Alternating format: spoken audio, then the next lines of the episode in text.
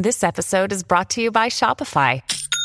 Forget the frustration of picking commerce platforms when you switch your business to Shopify, the global commerce platform that supercharges your selling wherever you sell. With Shopify, you'll harness the same intuitive features, trusted apps, and powerful analytics used by the world's leading brands. Sign up today for your $1 per month trial period at shopify.com slash tech, all lowercase. That's shopify.com slash tech. Good risings. I'm Liz Earnshaw, and this is Hash It Out.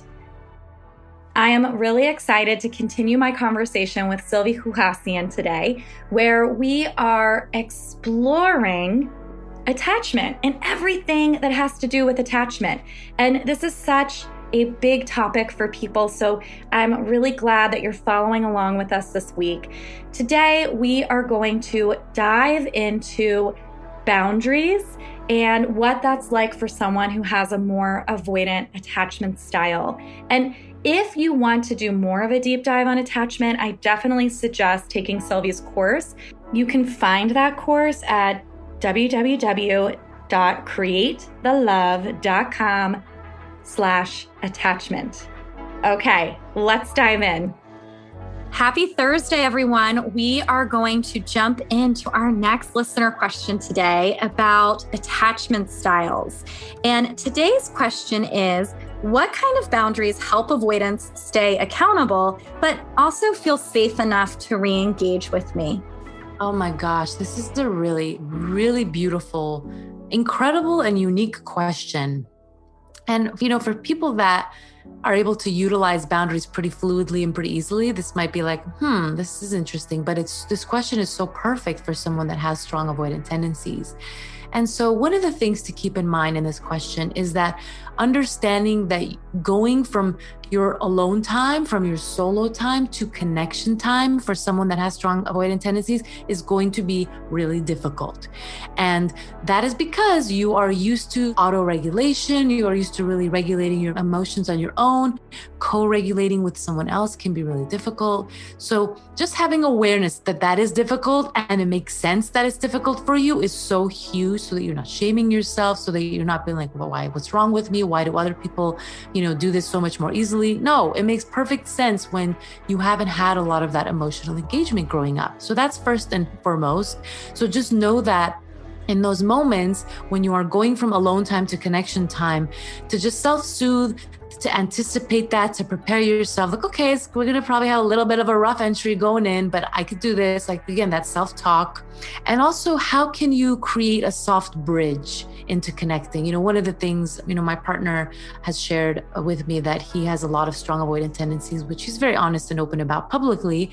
And for me, like sometimes after work, I just want to like jump on him and I just want to play. And I'm like, going to my characters. He's like, whoa, whoa, whoa. And like he has me do like certain things like, you know, tickle him or just like really light massage to help him get back into his body and reconnect. And I'm realizing now that I'm not doing that as much as I should be doing to help him.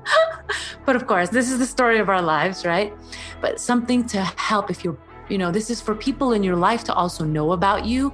Hey, you know, when I come back after I've been at work all day, you know, just be mindful that it takes me a little to re enter that. So I don't know if that's necessarily a boundary conversation, but it kind of is because you're telling people what you need in order to stay engaged, but also it helps you clarify your limits and what your capacity is, right? You can't go from zero to 100 in a way someone else might.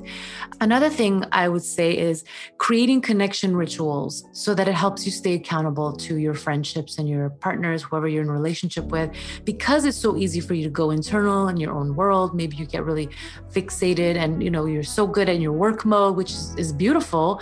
But coming back to you know checking in with other people might not come as naturally to you. So, what are some literally practical things you can commit to this week?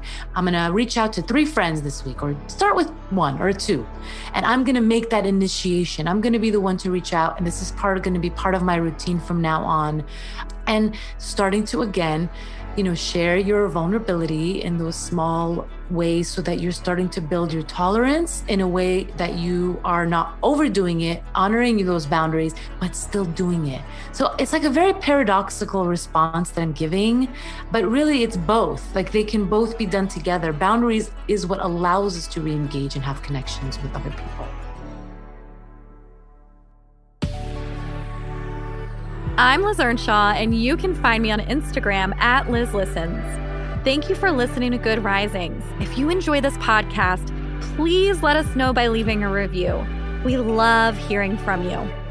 Until next time, love on your loved ones, and when that gets hard, tune in to Hash It Out.